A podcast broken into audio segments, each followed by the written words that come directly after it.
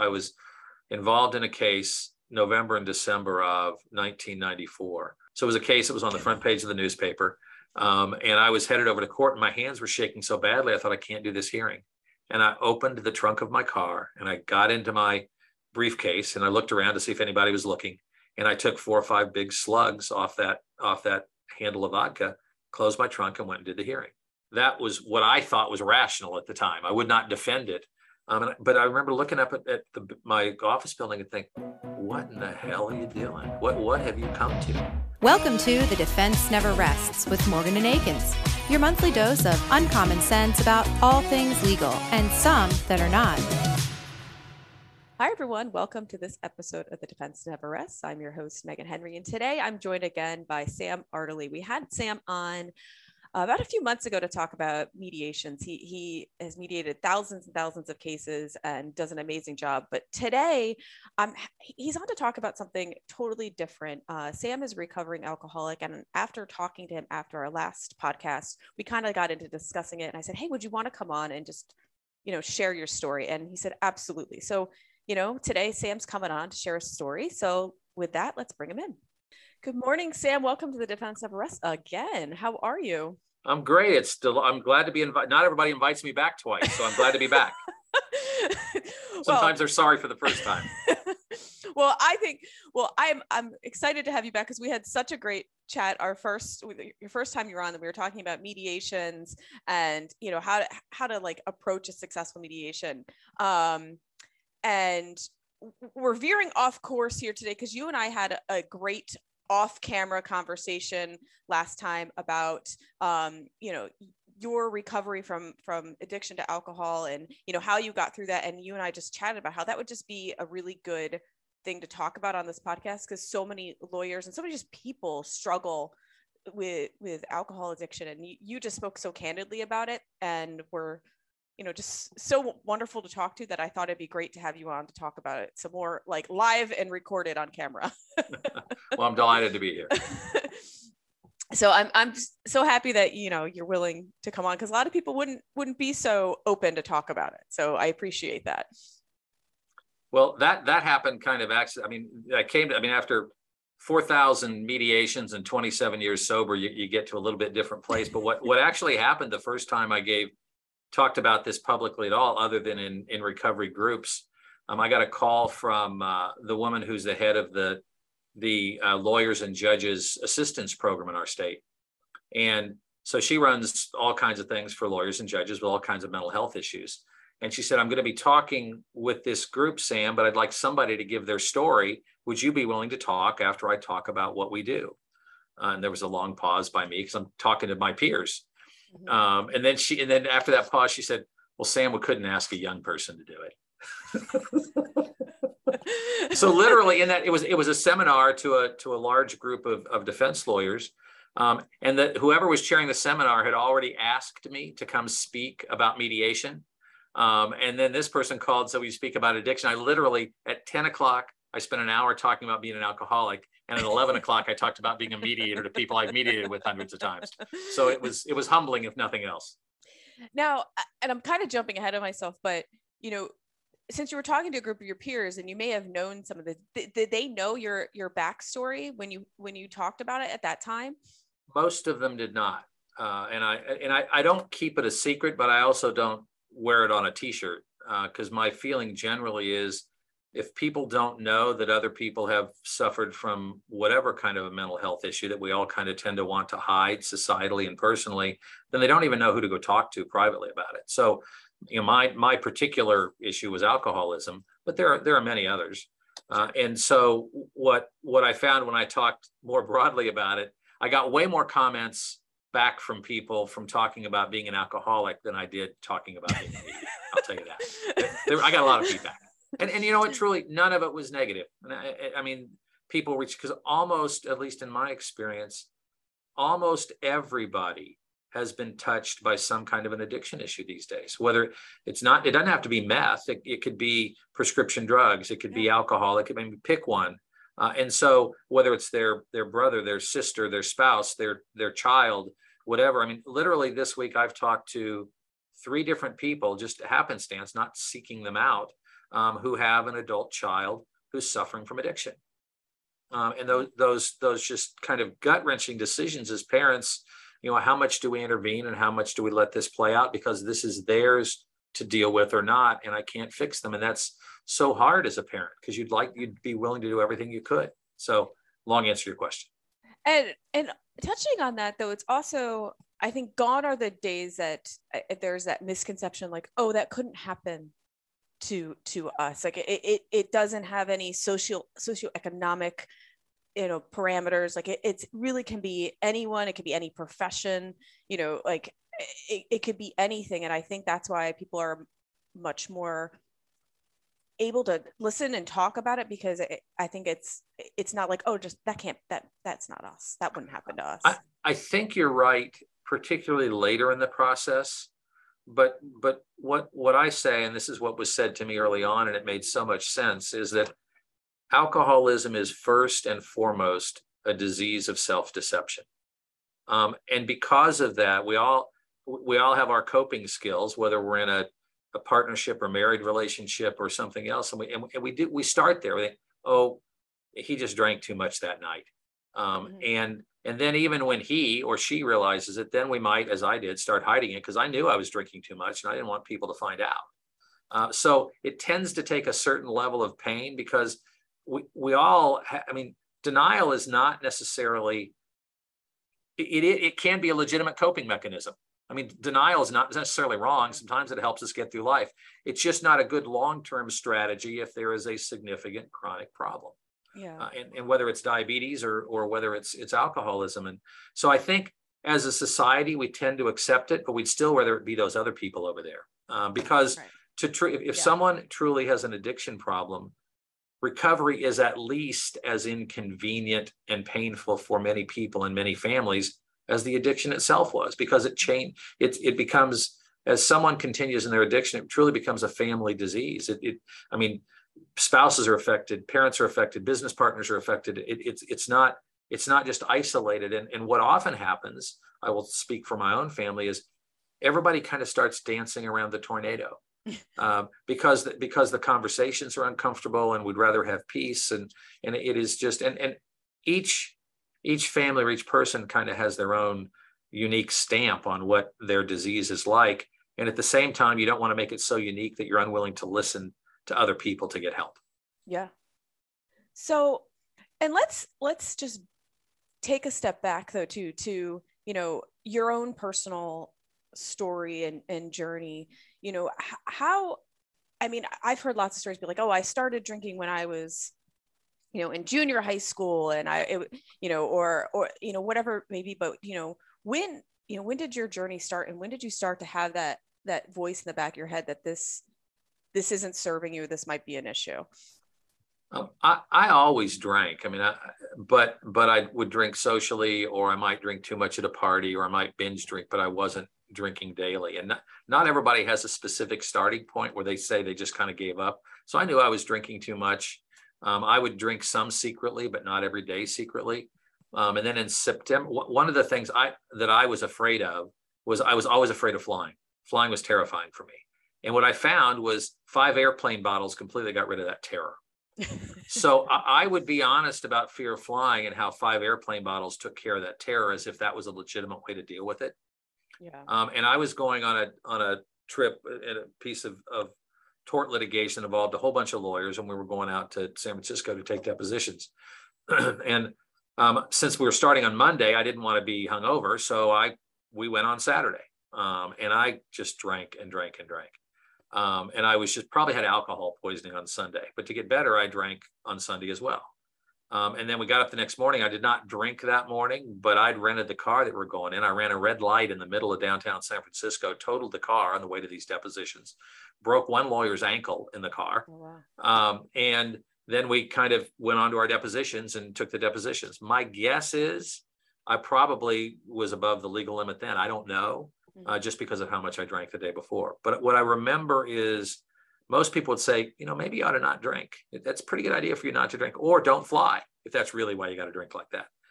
But I remember coming home and decided I'm I'm done trying not to drink. I'm going to drink because whatever it was about the vagaries of life. And at that time, my wife and I had two young daughters who were two and four. Um, I'm working as a, as a litigator, so I'm working a lot of hours. We were yet to have another child two years after that, uh, another daughter. Um, and I just decided living life on life's terms, I would not have put it this way, but living life on life's terms was just too hard for me. Other people that might exercise or talk to a friend or see a therapist or, you know, just eh, whatever they might do to deal with the stress of trying lots of cases. Um, for me, alcohol worked. Um, and that's what I started using. And what I found is it worked for me at work and it worked for me at home. So I would drive home and I knew if my wife saw that I was drinking as much as I was, that she'd say something to me. So I'd stop and I'd get two or three airplane bottles and drink them on the way home. And then we'd have a couple of beers at home. And and then I decided, well, airplane bottles, that doesn't make economic sense. Maybe I'll get a half pint. I'll split it up. And then maybe I'll get a pint. And finally I was up to getting a half gallon of vodka, handle vodka that fit into my briefcase. Oh wow. Um, and so I, I just, the level kept going up and up and up. And I'd pass out about eight o'clock. And my wife would just think, well, he's worked hard. He's just, he's really tired. Um, and I'd move on the next day feeling like I had a hangover and, and kind of moved on down my merry road. But um, anyway, that, that, that, that was kind of the beginning for me. And I, what I did was I surrendered to alcohol.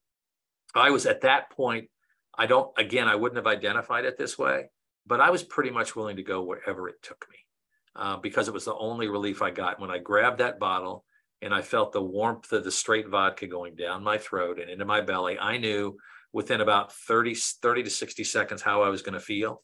And I knew that that part of it would last about five minutes.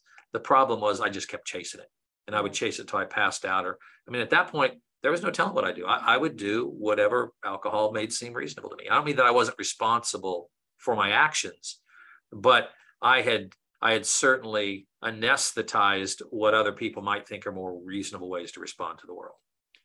And I mean, did you find you know, at that time, like, was there a shift that you were the lines of like when was it acceptable to drink acceptable to drink and not acceptable to drink were blurred and you were crossing those lines yes and i would have um, uh, even after i stopped drinking i would have told you that i didn't drink at work well then it turned out i just left work early a lot of days. And then when i thought about it I, I remember specifically i was i was involved in a case um, in December, November and December of 1994, and it was it was when people still read newspapers. So it was a case that was on the front page of the newspaper, um, and I was headed over to court, and my hands were shaking so badly I thought I can't do this hearing.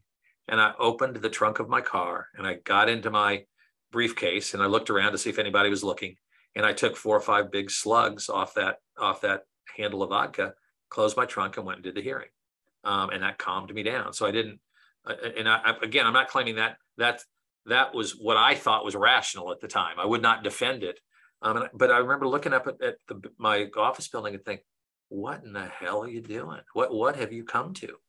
Um, and yet, that's what I did. I went into the hearing and and continued drinking for a little. I didn't drink a long time after that. That that was near the beginning of the end for me. Yeah.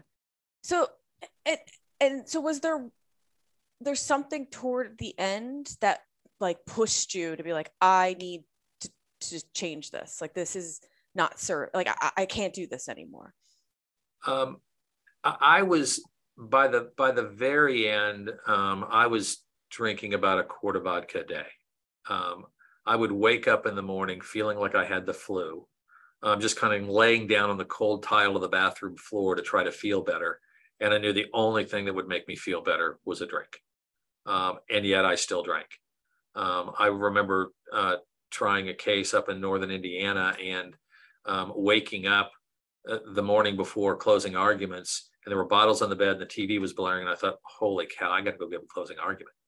um, and I and I took a couple of drinks, and I went and gave the closing argument. Um, and and the, what, what happened though, some of those things turned out okay. I mean, that trial turned out okay, not because I did a brilliant case of lawyering. The facts were good for us. That we won the case because the facts were good for us and i didn't totally screw it up. Um, but part of me believed i can't do this without alcohol. I can't go meet clients. I can't try cases. I can't take depositions. Um, but by the time i got to the to the very end and that would be january of 1995 so that's after that hearing um, i just hated myself so much yeah. Um, and because i hated myself i hated my wife Mhm. Um, I hated my kids. I thought I was a victim of everything. I mean, I would have, I would have told you if you had my life, you'd have to drink like this too. now, now, mind you, I'm, I'm a partner in a law firm, so I'm making more than enough money to pay my bills. I've been married for 12 or 13 years at that point. We have three daughters that are seemingly healthy and we're, we're functioning in the community or apparently functioning in the community. Um, and yet my perception of that was if you had my life, you'd be drunk too.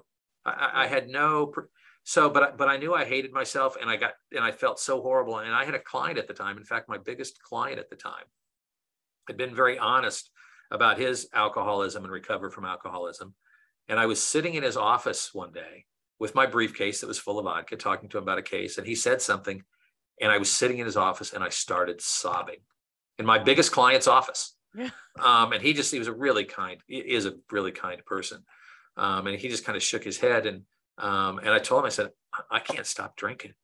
Um, and he said, you could have blown me over with a feather. I never would have any idea. And I opened my briefcase and showed him Oh, that it was just full of vodka.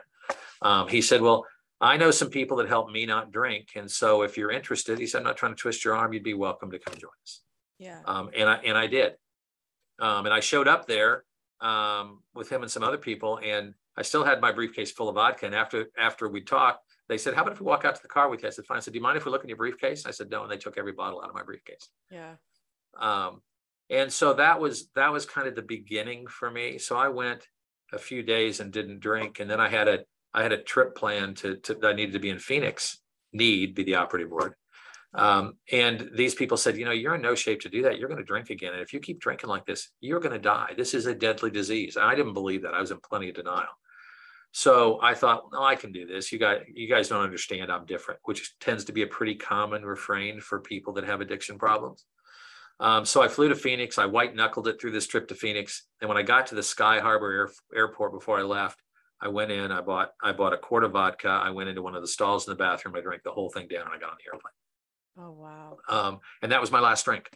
Yeah. Um, fortunately, when I got home, I, I did not drive myself home. Although I'd be lying to you to tell you that I didn't drive drunk. I did it lots of times. yeah. Um, and and I got home. And I thought I just don't want to keep doing this. Um, and so after that, it became kind of a full time job, just trying not to drink a day at a time. But it was just, I, I mean, a, a term you'll often hear people use is incomprehensible demoralization.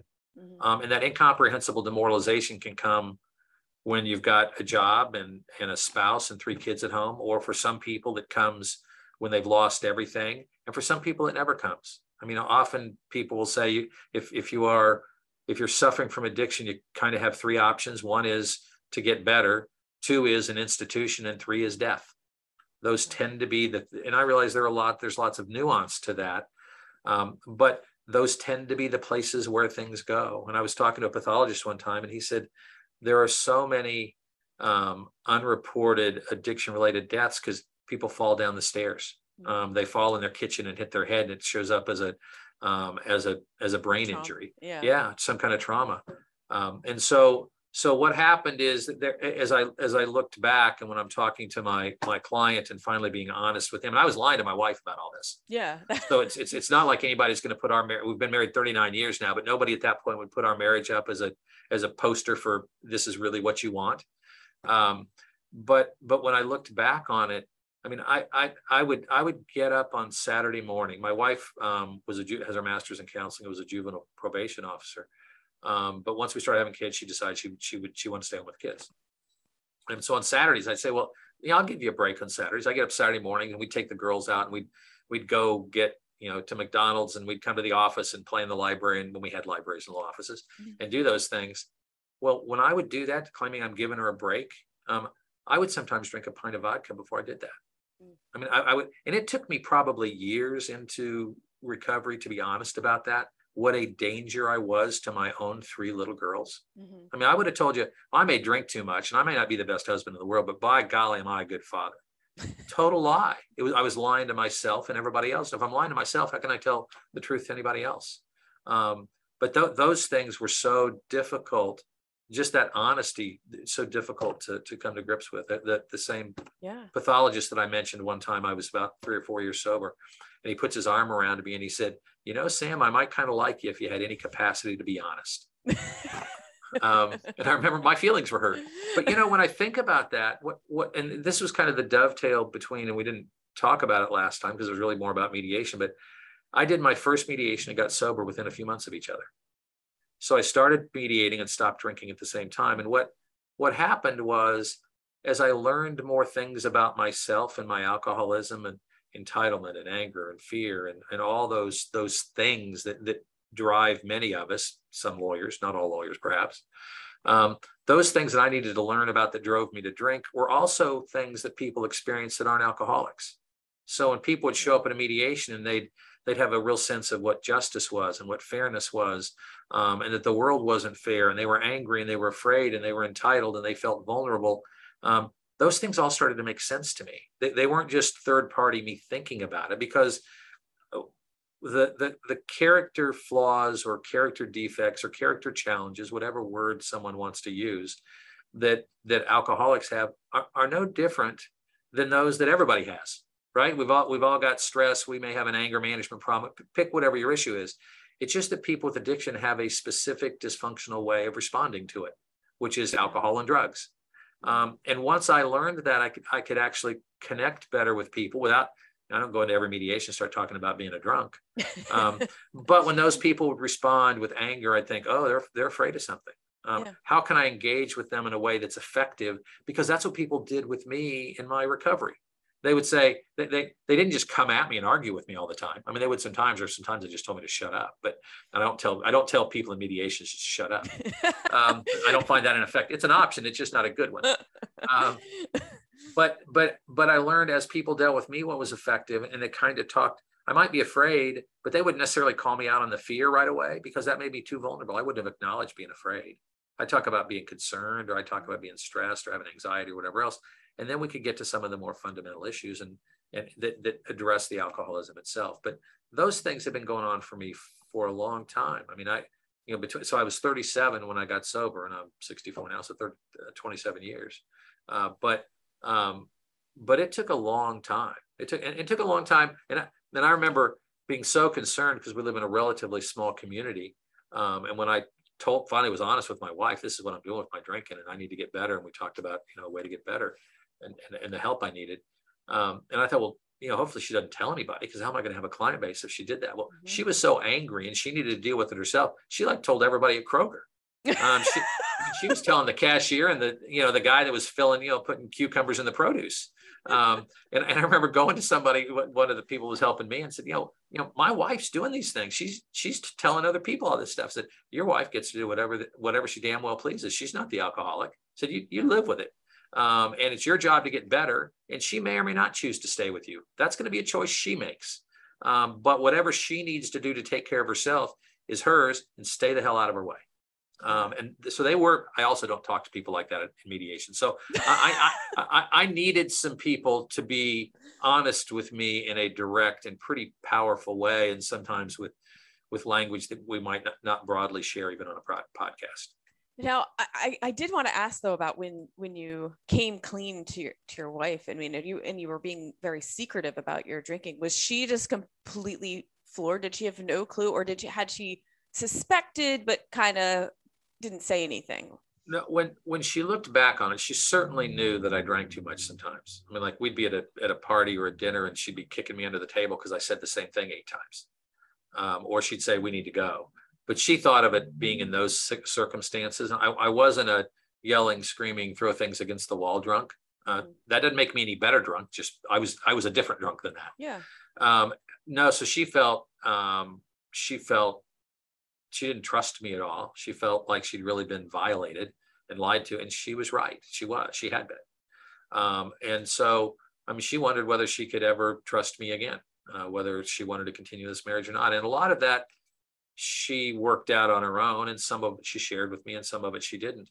Um, but, but yeah, it was the, the first, probably the first 18 months after I got sober. Um, may have been the worst time in our 39 years of marriage. I mean, worse yeah. than the drunk part because we kind of adjusted to me being drunk. I mean, she had her role, I had my role. I didn't want to get found out, so I didn't interfere with her role. I wasn't telling her how to be a mother, and she ran our household. She paid the bills. She did all the heavy lifting mm-hmm. to keep our household going. Um, and ironic, then I stopped drinking, and I want to give her a lot of instructions. like like I suddenly became the expert. She did not want to give me a warm hug with that. No, she was not happy with that. she, she she was not remotely happy with that. And it, I mean, literally, I would come home, um, and some some days, you know, we got at the time I got sober, our children are five, four, and three, so they, they were really pretty close yeah. together. Um, and um, she would scream at me. She hated me. And, and if you met my wife, I mean, she's a really mild. She's very even. I mean, that's not she doesn't present that way and she doesn't behave that way privately, except it, I mean, I, I had behaved in ways that pushed her beyond what her own limit was. Yeah. Um, and I think, I forget whether I told you this last time, but I went to, we went to, to a therapist because by golly, we needed one. Um, and um, this, and we've talked about the trust piece and, and the, and the therapist said, Sam, I want you to go home every night. And every night when you walk in the door, no matter what Patty's doing, no matter what she says, I want you to say, I'm home, I'm sober, and I'm glad to be here. Mm-hmm. And being a lawyer and full of myself, I wanted to argue about that. I said, what if what if I'm not really happy to be there? Um, and, and he looked me in the eye and he said, when did being honest become so important to you? Just fucking say it. Um, now, not every, sorry about my language, but not every therapist would choose to talk to somebody like that. Um, but I did it. I mean, every night I came home, no matter what was going on, that's the way I walked in the door because I didn't yeah. want to drink. I didn't want to lose my marriage and I wanted to get better. Um, and my wife was talking to a friend years later and, and told her that that was that was so incredibly important to her. Yeah. Um, and so over time, she came to trust me again, and we came to live our lives again. And our our three daughters are now, uh, you know, 29 and 31 and 33 or, or something like that. They're, I think I got yeah. their years all off by one, but but they're grown and they've got their own kids. Um, but it it was hard. I mean, and it was and what I forget. I think this we forget this a lot, but an alcoholic in a home really is, I use the term kind of a tornado that people dance around. And then when people realize that they're getting better, everybody's slapping them on the back. If I go give a talk, somebody's going to clap for that talk. Um, they forget the person that was living with the tornado, that was mm-hmm. suffering um, alongside and didn't necessarily know why, that held things together. They're not they're not getting clapped on the back. People aren't aren't saying, "Boy, aren't you great?" Um, it's like, what am I, chopped liver over here on the side? And yeah. and I think that gets lost, and it certainly did in our family sometimes. That you know, people say, "Isn't it great?" Going to Patty and saying, "Isn't it great that Sam's sober?" I said, "Well, some days, you know. I mean, it's it's just, it, it, you know, he's a pain in the ass, and and, and so um, I, it, I think it's really important not to forget that that if if it is a family disease, then it's also a family recovery process. Mm-hmm. Um, and just as my friends told me, Patty gets to do what she wants. You need to do whatever you need to do not to drink and you guys are going to decide whether you're going to end up having a, a new marriage basically. Um, i mean if you're in a long marriage you're in lots of marriages anyway um, i heard somebody say and I, and I, think that's really true. But if you throw addiction into that it's like deciding again whether you want to stay with this because it cannot be the same marriage it was before. Yeah. Not not and continue. Now and one thing that kind of I, I thought of when you mentioned you know when after you got sober you know, and you were kind of a pain in the, even more of a pain in the ass, you know, did you feel like, or maybe for your wife, um, beforehand, you're, you're, even though she didn't know you were drinking, your behaviors were predictable. Yes. You know, because yes. because you were predictable. You knew every day what you were going to do, and you were probably going to pass out by 8 8 p.m. And so that she was used to it.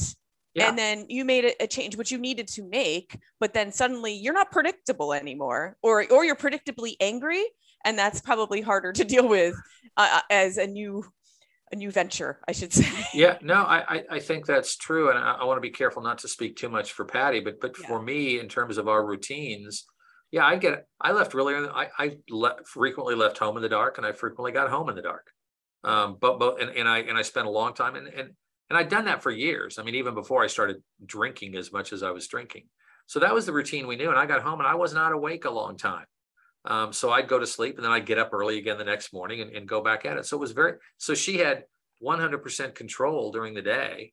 Um, I'd come home and I'd interfere maybe a little bit just by the presence of another body in the household. Um, but I'd leave, you know, certainly before the children were up, uh, before our girls were up, and, and often before she was up. Uh, so yeah, and then week I'd often work weekends too. So weekends were were a little little different. I mean, but I mean, I went to church drunk. I remember standing in the pew and kind of, you know, what um try, listing one way and the other while I'm while people are singing. I'm trying to hold on to the back. So I mean, and and yet that because that was the myth I was telling myself when I talk about that self deception. Yeah. Um, I said, yeah, I'm a I'm a good upstanding citizen. I'm a good husband. I, I, I would say those things because I needed to. Because otherwise, how could I live with that churning conflict going on in the middle of my belly all the time? The difference between who I claimed to be and who I actually was. Yeah. So you know eh, during your first steps of you know in your in your recovery you know how did you make it through the battle of every day and huh. you know push away like the demons that are in your head saying you need it you need it you need it or whatever it may be like did you what was your method well i i had i had a group of people that were helping helping me and i certainly didn't do it on my own not remotely and they were willing to be deeply engaged i had lots of phone numbers um, and, and I would call people and they would call me and they said, you can call me any time of the night. If you, if you, and we'll, I'll come meet you at two in the morning if you want to have a cup of coffee, not to drink. Um, but early on, and it's funny, I mean, I was so compelled to drink. I, I mean, by the end, I couldn't not drink. I mean, I drank, it wasn't even that I wanted to, I couldn't not drink. Yeah. Um, and it was almost miraculous when I made it through a day not drinking. Um, and so it was a little bit like you described. I mean, I white knuckled it. When I go to work in the morning, it was white knuckling it to get by the liquor stores. I mean, I, and when I drive all over the state to to do cases, I knew where all the little liquor stores were all over the state because I'd stopped at, at, many of them. Um, so it was really staying in touch with other people um, and remembering how awful it was. I mean, so what I'd done is when I stopped drinking, I'd completely taken away the anesthetic mm-hmm. that I'd used to be married, to be a father, to be a lawyer, to be a person in the community. And so the alcohol was gone, and we might say that's good, but I but I had to to the pain was not gone. The pain yeah. was overwhelming. In many ways, it, it was like a 50 51 decision every day. 51% do I don't not want to drink and 49 I do. Mm-hmm. And but but a lot of that was um, really having people that help with with you know what I would call kind of a program of recovery. Now I don't I don't talk specifically about my program of recovery. Although if anybody's listening to this, I'd be happy to talk to people one on one about the mm-hmm. specifics. But and the reason is this: um, we all know whether we're watching, whether we're seeing in our news feed or something else, uh, celebrities or people in our community or maybe politicians or whomever um, that drank and and touted their recovery and then they went out and drank again mm-hmm. um, and again and again.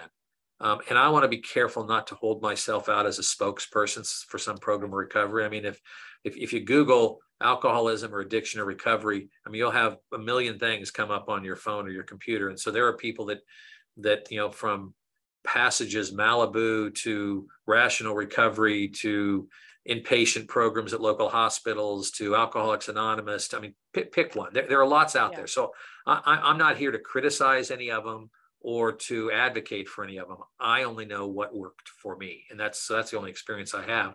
But but kind of getting back to your question, it was lots of people and lots of intervention. I mean, I, I probably talked to other people that were recovering alcoholics often six, eight, ten times a day in the beginning. And I would go see, I'd see him for coffee, I'd see him for lunch, I'd see him just to kind of get together and spend time together.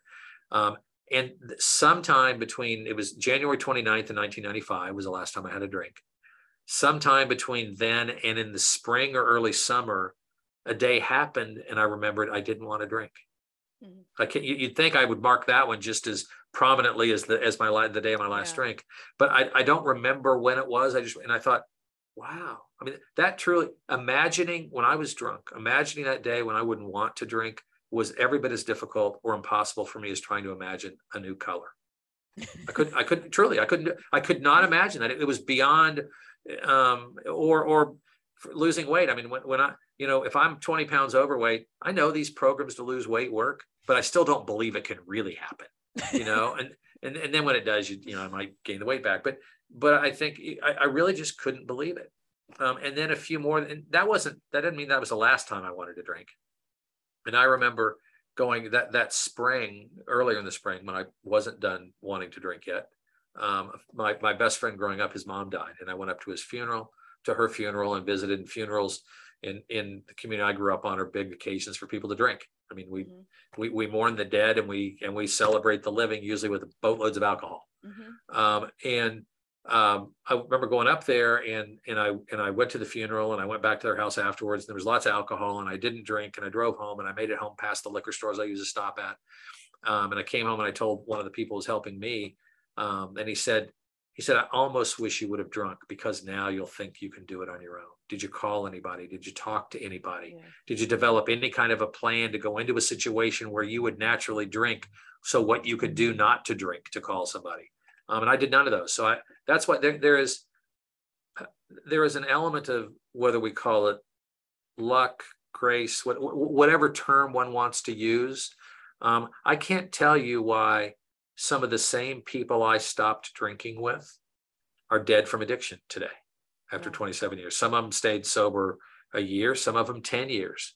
Um, and then they drank themselves to death or they died with a needle in their arm. I do not have any ability to tell you why them and not me.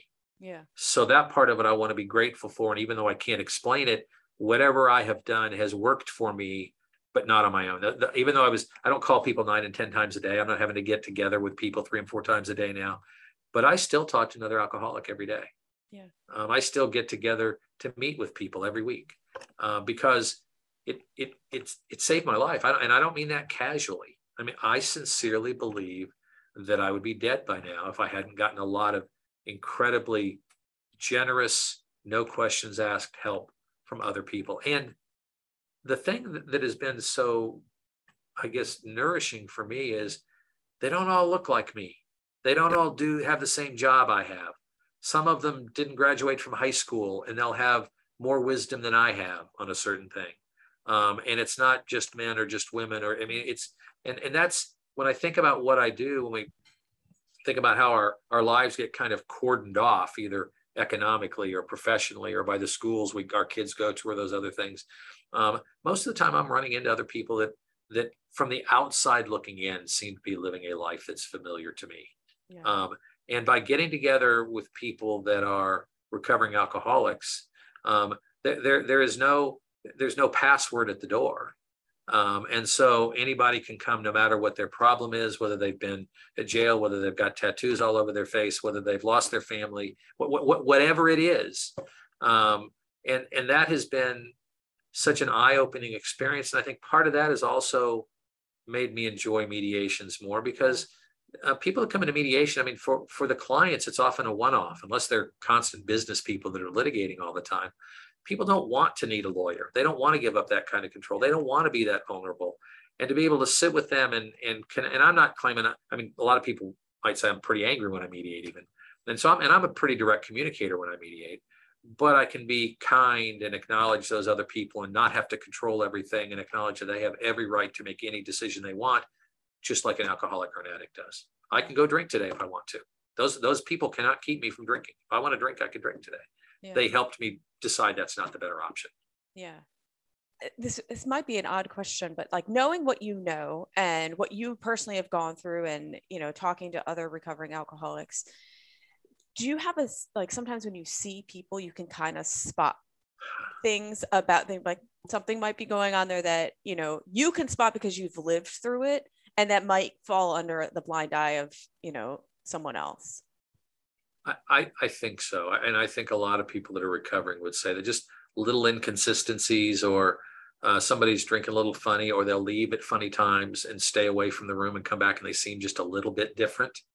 Um, or when everybody else has stopped, they continue to drinking, or you see subtle behavioral changes, just a little slack in the face, or maybe a little bit of impatience, or a bigger personality that controls the table when they didn't, or somebody's angrier with their children. And I don't mean that everybody can't notice those. Yeah. So, yes, uh, and at the same time, I want to be really careful not to think that I'm on um, that I am omniscient.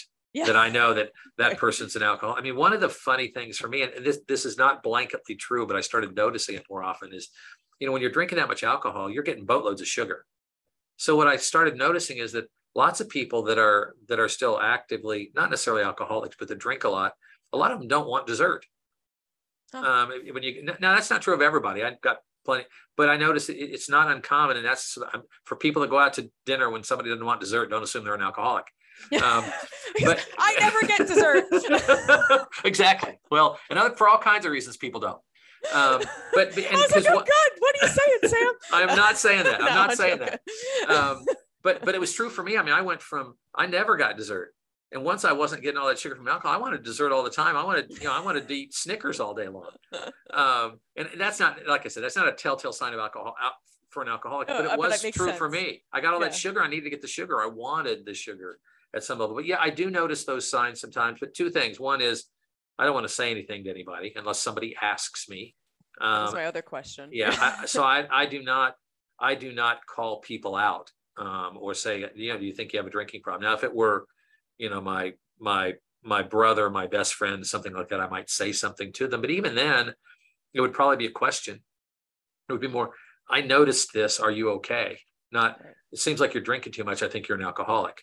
Um, Okay. It would be more, I'm a little concerned, but, I- but I would be very careful about people I, I say that to, because most people, if they aren't ready to stop drinking or address an addiction problem, if I'm even right that they have one, um, they're going to get it in their own good time. I mean, me saying something to them is not likely to do it and likely to end a friendship, hurt a marriage, whatever. So Yeah. I, I just kind of tuck it away and, and, and uh, sometimes just try to be, have some compassion, say, boy, um, or think, just have some gratitude. That was me. I mean, sometimes I'll see people out and it will just make me cringe because I'll know, golly, that was me. Um, and I don't want to forget that. I, I don't want to continue to punish myself for it, but I also don't want to forget it because it is a helpful reminder that that no no matter. I mean, one way some people will describe it is, I want to look through that drink and see what's behind it, which is the whole bottle, which is the behavior, which is passing out, which is putting my wife and children in danger and other people in danger again. I mean, I, Yeah. there's, I've got a friend, he says, you know, if I go back out and drink, call my law par- partners and tell them that I'm no longer part of the firm. Call my wife and tell her she no longer has a husband. Call my kids and tell them they don't have a father. Um, and that, that just, I mean, that can bring tears to my eyes. I don't, Yeah. I believe that to be true. Um, and I do not, that's not a price I'm any longer willing to pay for drinking. Yeah. um and so you know now that you are i i don't want to say so far from, removed from it but you've you've been living you know in recovery for almost 30 years but you know you had mentioned that flying on airplanes that was a, a trigger and then you and i before the podcast we were talking how you were traveling a lot this week do you still experience those same types of triggers and so how do you deal with it Um, not nearly like, for instance, flying doesn't bother me at all anymore. Yeah. I mean, not, not even a little bit. I'm not, not nervous before. I'm not nervous. Something the turbulence comes like, well, this is the low roller coaster ride. So that that, but that was slow in coming. I mean, I it, it I mean, w- literally, what what's what a person who was helping me a lot said, you need to decide whether you need not to drink or you need to fly. Mhm. Um, but that's said because Pete, there there are other people that can do that work. You can transition your work because if you keep drinking, you're going to be dead. Mhm. So you think you're so important, or this case is so important, or you're the only one that can do this, so you've got to get on an airplane. No, you don't. You, you need to, you may choose to get on that airplane, but you need to understand that is a choice. It is not a have to. And if you get on that airplane, you can choose to be nervous and grip, you know, hold hold the stranger's hand next to you if you have to. Um, now these days you might get sued for that, but but but you, you need to be careful whose hand you hold. Uh, but but so so make that decision, and I flew in terror for probably four or five years, Yeah. and then I was flying so much that I just kind of got desensitized to it. Um, but but the, the the other, I didn't have any other identifiable, to use your word, trigger other than flying. I mean, I, another friend of mine who, who's an engineer says people will describe what they did to drink or, or their behavior even after drinking that no one would justify. He, and he would say, let's just call that alcoholism. Um, I don't know. I mean, for me, the trigger was I woke up in the morning. I mean, I, I had, it really was. I mean, I, Yeah. I woke up in the morning and what I do is drink. Um, and because I feel better when I drink. And since I don't like discomfort, even the tiniest bit of discomfort, uh, then I'm going to drink. Uh, now, for other people, there are, I mean, like my friend's funeral would, would have been, I mean, we probably call that a trigger. Mhm. Um, that we would, we started hanging out with different people. I mean, I've got um, one friend now who uh, we'd been friends with for, for 20, 15 years probably at the time. And we just kind of moved away from that friendship. Not because anything wrong with them. We didn't say anything to them, um, but they felt really abandoned. Well, ironically, now he's a recovering alcoholic. So we see him a lot again um, but but I mean their feelings were really hurt, and that doesn't mean that. And it wasn't because we didn't move away from that because we thought or were telling they were alcoholics. It was just what we did when we got together with them was so centered on alcohol that I was incapable of doing that. yeah. Um, and so I either stay away from those things, or unlike that funeral, that was a really good when when the guy said to me, "I wish you'd drunk," um, as opposed to thinking you can do it on your own.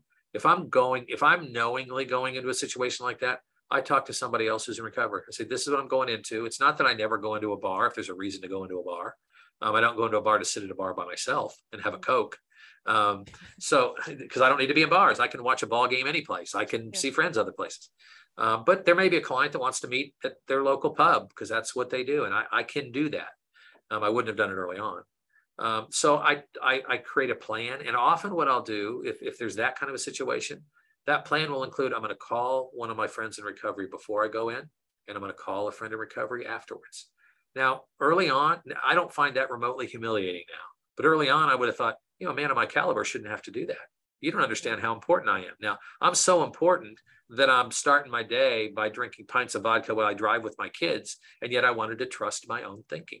I mean, it's that's why I say I feel like I have need to have tattooed on my forehead or on my whiteboard in my office a disease of self-deception.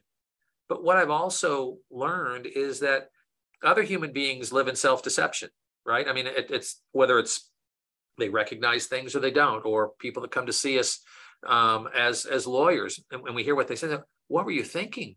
You know, what were you thinking when you made that decision? That, that was self-deception, not necessarily alcohol induced, but self-deception is out there for all of us. Among the most difficult things I think for people to do is to ask for help, and that's really what people are doing all the time when they come to see us as lawyers. I mean, they've run into a situation that they can't handle themselves.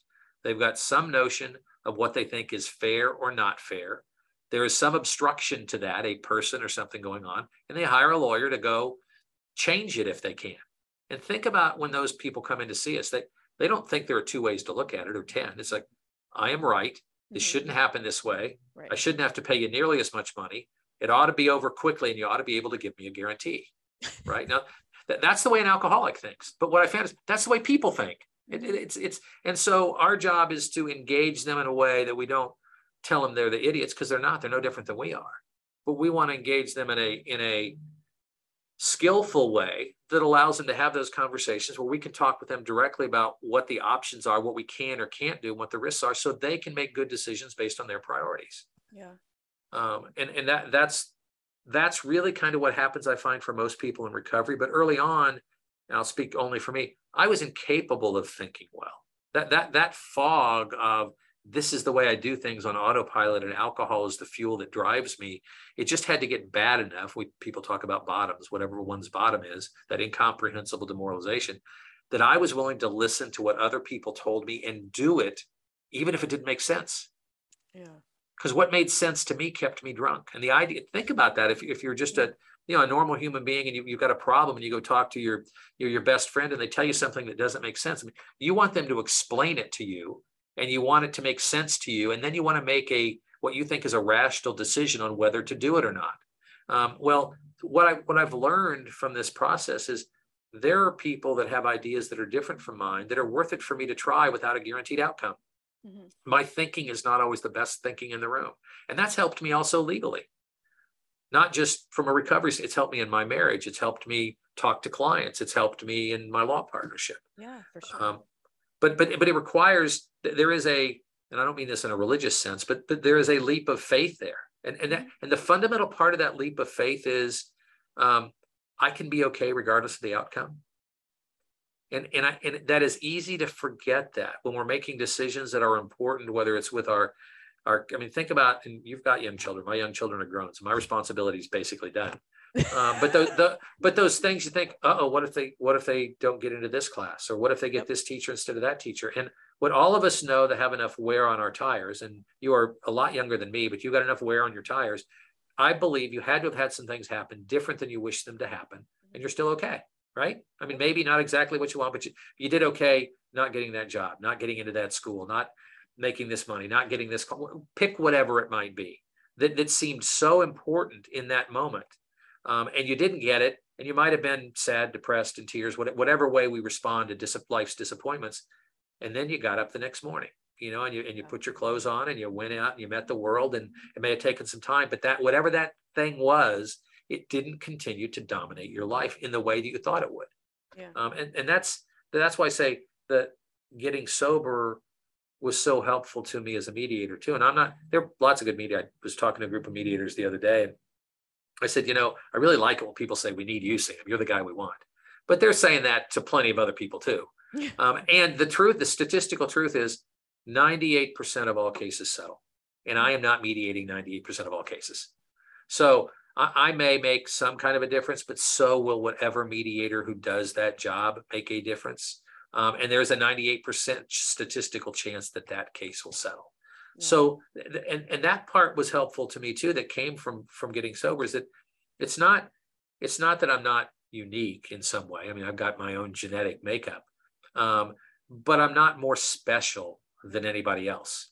But there's part of our ego that, like, somebody tells you that, think, boy, I like hearing that. Maybe I really am special. Um, and what I've learned is that I'm no different than anybody else. Um, yeah. It's not.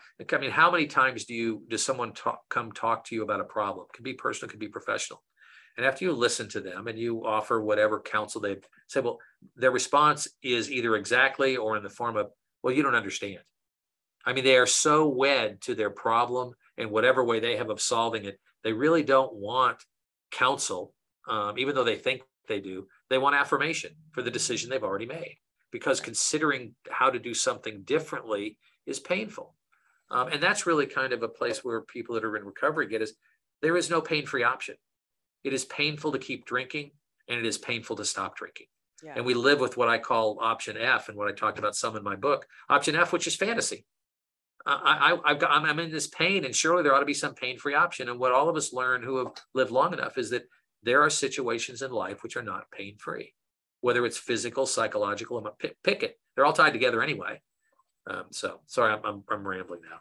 No, and I think that's a good point, but it just made me think of this is that, you know, when you say that, like, you know, you're, you're not special or whatever, but then, and you're, again, you're, you're further removed from it, but was there a time that you felt an anger or jealousy towards people who could drink and not and be able to like oh i'll have a beer or a glass of wine and then just stop and then were you did you have that feeling like well why why can't i do that? And like yeah. anger or jealousy or whatever it may be. Anger jealousy are both good words. Rage sometimes. I mean it, it, it's not fair that they can do it and i can't. Yeah. Um and and i mean i would call it actually grief. I mean i mm-hmm. grieved um, that I'd lost I'd lost what I thought was nourishing me rather than killing me. Yeah. that's how off my perception was. But yeah, I would you know you see that the the commercial or the or the the the big I mean there are drinks that are out now that didn't even exist when I stopped drinking. You know, I mean, yeah. and, and all the craft beers and they they present it so well and there's the you know the the moisture coming down the side of the glass and it's people you know having it when they're at the ball game with their but i mean marketers are good i mean they can they yeah. can hit the fundamental parts they of capture our brain. a moment you know? absolutely and, and i want that moment but i lived as if that moment could be sustained yes or that i could or i mean it, and it's I, I don't know that it's so different from the diabetic who can't have sugar you know or somebody who's who's going through some kind of other kind of treatment where there there are things they simply can't do not if they want their treatment to work yeah um, and but yeah, and it was I I can't I can't even tell you how long that was. And and there are people who have not had a drink as long as me that still have moments when they want to drink. They don't. I mean, some do, some don't. But but there are people, um, and I can't tell you why that that obsession was lifted from me. And when I say was lifted, I, I don't see recovery as some of this some this great act of willpower or something to be proud of. I mean, the statistics are way more people who who have alcohol and addiction problems continue to have alcohol and addiction problems than don't. Mm-hmm. Um, and I can't tell you why people that did what seemed to be the same things I did um, died drunk, um, and I didn't. Yeah. So I want to. I, I, don't mean that there isn't an element of participation in that process, and it's a completely a complete 300 or 180 degree shift in mindset. Um, but I can't tell you. I don't. When somebody comes in the door that wants help, I don't know who's going to be sober in five years and who's not. Yeah. It has nothing to do, as far as I can tell, with whether they went to an Ivy League school or or whether they're um, you know unemployed. Um, and yet we kind of worship at that altar of intellect yeah. or accomplishment or money or whatever it is. Um, and th- this this has been one of the things that helped me stop worshiping those things at least as much as I used to. I'd like to tell you that I completely gotten rid of that, but but I haven't had. I no longer have rage anymore because that practice of looking through the glass, through the bottle, what's going to happen. That's simply a price I can't pay. Yeah. Um, I mean, th- those people have a different disposition than I do, and they might even be able to drink to excess and get pretty buzzed or even drunk. And it's not what they do all the time. It doesn't affect their lives. They don't drive drunk. They don't hurt their family. So I don't, I don't judge anybody who maybe even decides Friday night's my night to get drunk. Well, that they ever they have every right to get drunk if they want to. Yeah. Um, I'm, I'm not here to tell them that they can't. I just know I can't if I want to live a life and have the life I have. Yeah. And you know, you had I'm backtracking a little bit, but you'd mentioned, you know, your kids are grown now and they were very little, you know, w- when you got sober, but and you're very open about everything. So I imagine you're very open with your children about, you know, your your journey. But do the, from your conversations them, do they have any recollection of, you know, you know, drinking dad versus dad now? Um, only from the videos. Oh God. Um, and, and what what they what, Those yeah, have I to know. be hard for you. I don't watch them. I don't watch Yeah. them. I leave the room. If they're watching the videos and when they're little, I leave the room. I can't watch it. It's, Yeah. it's just too horrible. Yeah. Um, the answer is yes, but, but they don't really remember the drinking. They remember the recovery. For instance, Yeah. they're, they're, um, we used to have people to our house um, that were other alcoholics and they'd come and we'd sit, sit around and talk about alcoholism and recovery. Um, what they what they remember in my in fact I'll send it to you when we when we finish this. My my uh, youngest daughter is a poet.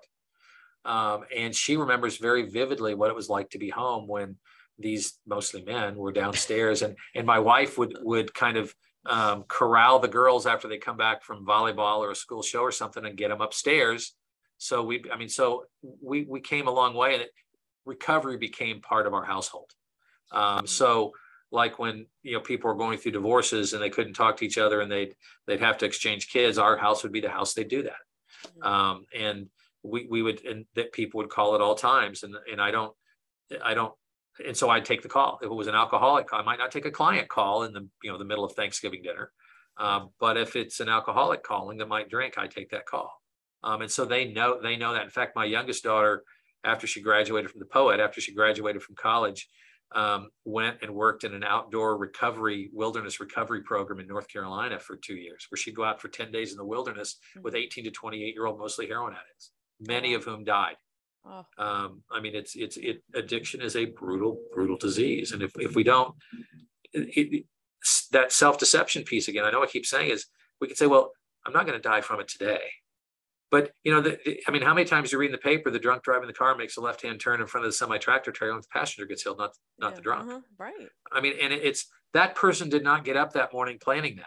They they they were deluded into thinking, well, maybe I even drive a little better when I'm drunk. I pay more attention. I mean, you, you um, you've probably heard people say that. Yeah. Um, so, but yeah, the, the the the rage it was present all the time.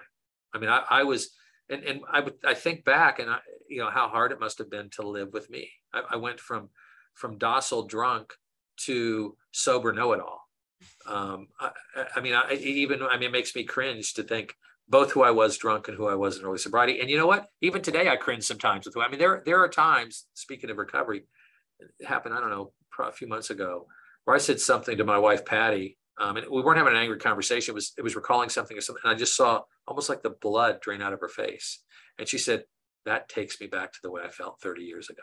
Oh, wow. So I don't, the idea that um, when I get sober, that I get to control how long, if ever, she gets over the hurt that I caused, um, I don't get to decide that. That, that is hers.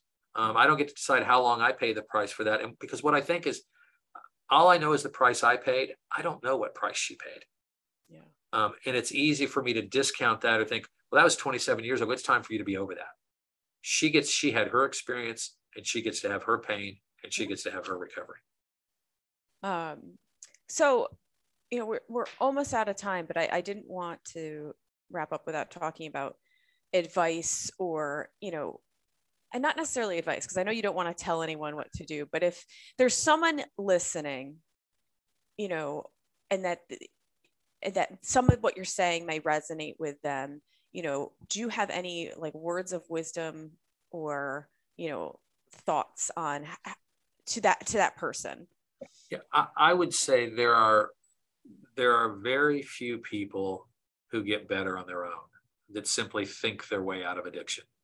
Um, and we were talking earlier about you know googling on your phone. Almost every community has um, an, an, an addiction unit at the hospital, at the local hospital, and there are pe- people there that can tell you different recovery programs from inpatient five day detoxes that are often free at the hospital if you don't have insurance to Alcoholics Anonymous meetings that are almost everywhere in the world, um, to recovery programs that are inpatient. Some are fancy, some are not. There are ones that are free, and there are ones that are ones that cost hundreds of thousands of dollars.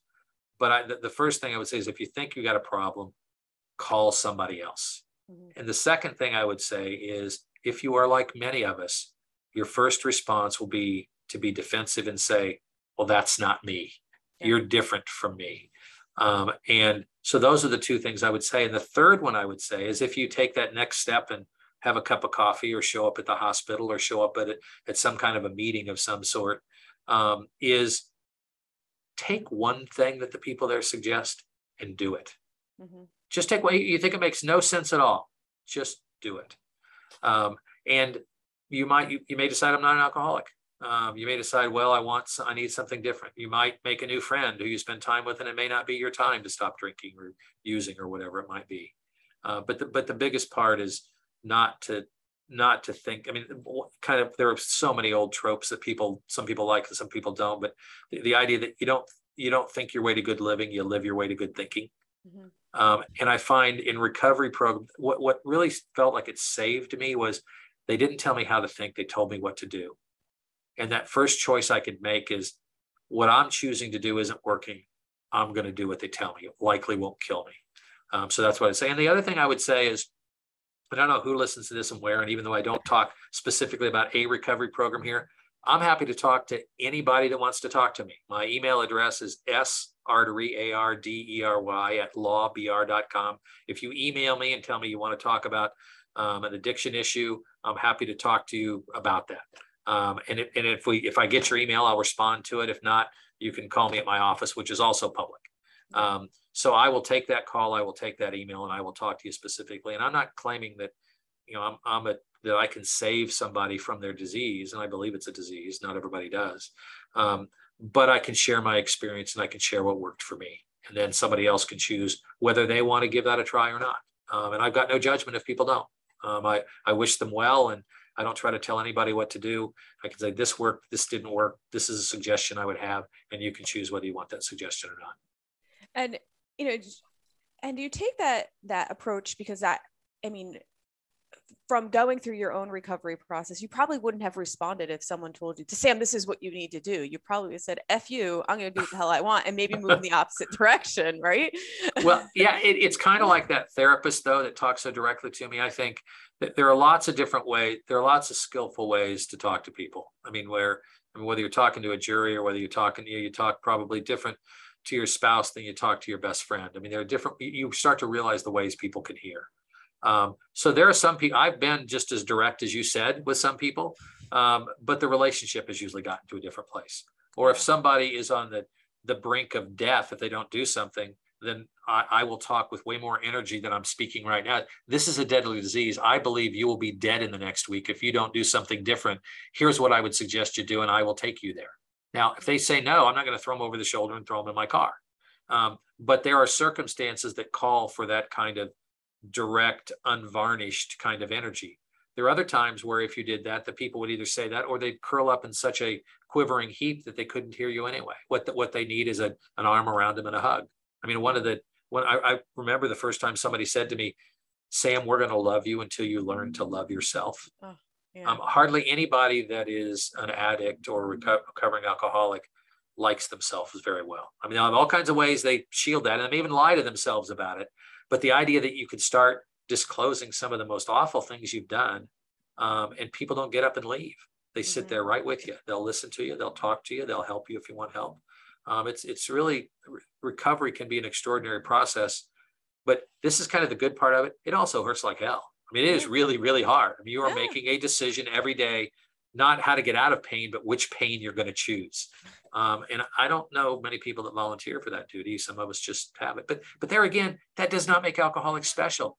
I mean, people have all kinds of life circumstances with their marriage, their children, their health circumstances, their families that are that way. They're getting up and saying, I have no pain free decision. My, my child is suffering. My parents going through this. I've got to decide whether to put them in a nursing home or not. Those are not pain free decisions. And what recovery gave me is a way to address some of those things in a healthier way. And it didn't apply for me just to getting sober. After I stopped drinking, it gave me a different way to live.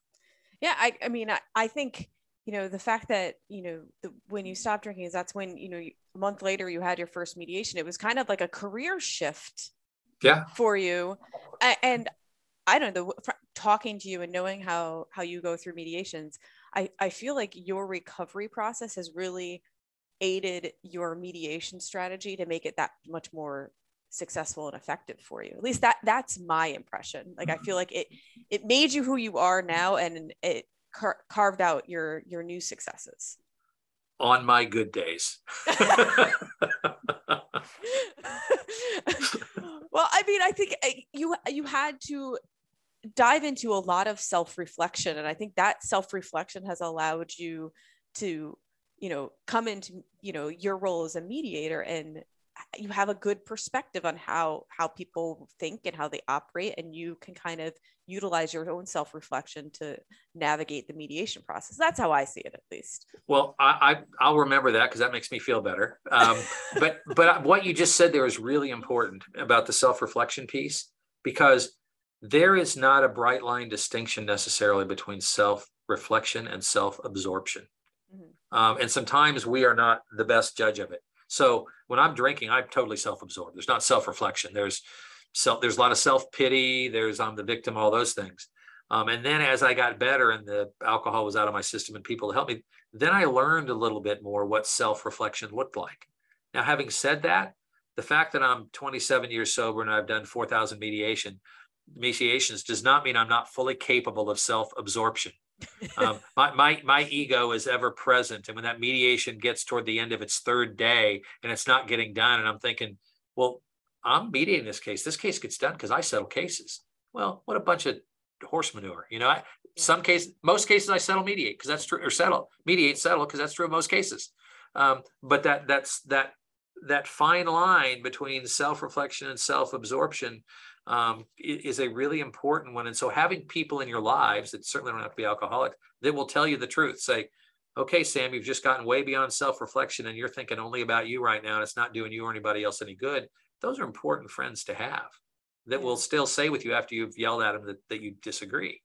Um, but that that that's why I say, um, and, and I, I, forget who my friend is. I first heard say this. Sam, you're a garden variety alcoholic.